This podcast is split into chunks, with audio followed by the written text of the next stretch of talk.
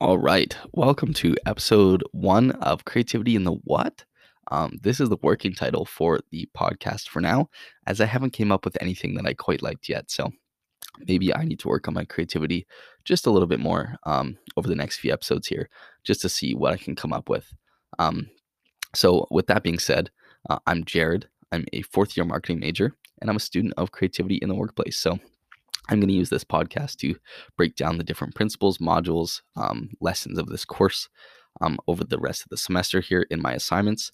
And I'm going to use podcasting as a, a, way to break everything down, um, as I would much rather listen to some fourth year marketing major nerd to uh, break down everything than read some paper or uh, a slide deck, anything like that. I would like that, but who knows if you will, uh, listener, or just Chris, whatever it may be. Um, right now, I work a few jobs. I'm a supervisor at this basically go karting place. Um, that's a lot of fun. That's a creative workplace, uh, to say the least. Uh, we get lots of chances to be creative, lots of chances to have fun. I'm a service advisor at Aritzia, so that's a really fun place to work as well. I get to work, you know, with a bunch of wonderful ladies and uh, you know we get to experiment with outfits everything like that. I get to help clients out in that sense so that's kind of fun. Um, and then i also am a graphic designer so i design uh, clothes posters um, a bunch of different things for people that uh, come to me asking for design work. Uh, one of the big things that i do is clothes so i work with a few different smaller designers in toronto so that's one thing that inspires me to be creative. Um, another thing that really gets my creative uh, juices I guess you could call them flowing, is that movies. Really love film. Uh, so I think if I watch a film, that'll really inspire me to be creative. So if it's going to be uh, writing my own script or it's going to just be even coming up with my own storyboards or something like that to own short story, um, I think films are really helpful for that. Uh, I took this course because, you know, I'm going to be graduating in December here, and I don't want to work in a place that's like, uh, if you've ever seen the Fight Club, uh, I guess I can't really talk about Fight Club, but you know, uh, the offices in that movie are just white walls, fluorescent light bulbs, very mundane. Wouldn't want to work there, or even the TV show The Office. Uh, that workplace, not a very nice looking place to work. Besides, you know, obviously the fun and they have in that show, but um, besides that, I don't think I'd want to work there. It'd be terrible. So I took this course kind of as a stepping stone towards uh, you know, finding somewhere fun to work or finding somewhere that's going to challenge my creativity or nurture my creativity. So um, I think that's going to be one essential part of this course. Um, now, you're probably wondering what this podcast is.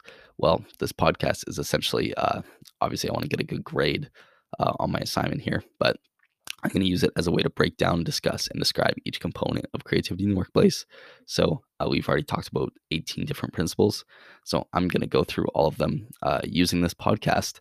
And then, basically, each episode, I'll discuss a few key takeaways uh, from the principle and kind of apply them to myself as well.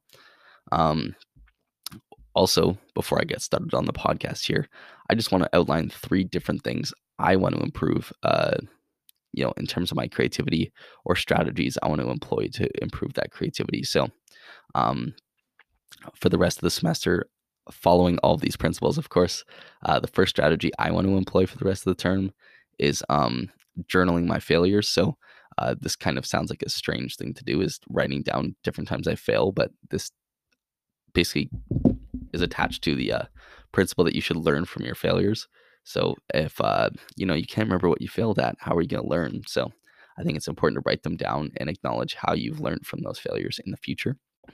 So the second one is uh, writing down my assumptions before I start a task. So um, this is me just being self-aware and acknowledging um, what assumptions I have of a task. So this could limit my creativity.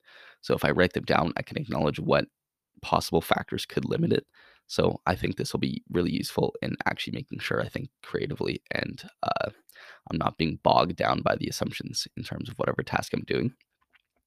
And then the last thing I want to focus on is asking my team members, uh, friends, family members, or anyone of that sorts uh, to evaluate the risks before I take them. So um, I think it's really great to take risks on your own sometimes. Sometimes it's good to get that second opinion um, before you go off on a creative spree, essentially, or you just start a new task or a new course or a new job, anything like that, to maybe get that second opinion um, from your friends because they might have a more creative way of looking at it. So, um, or your family, whatever it may be. So I think that'll be really important um, in working on my creativity for the rest of the semester. Um, that is everything for episode. I'm not going to call it episode one because I have an actual episode one where we talk about the course. Um, but I'm going to call it the preface or the preface, whatever you want to call it.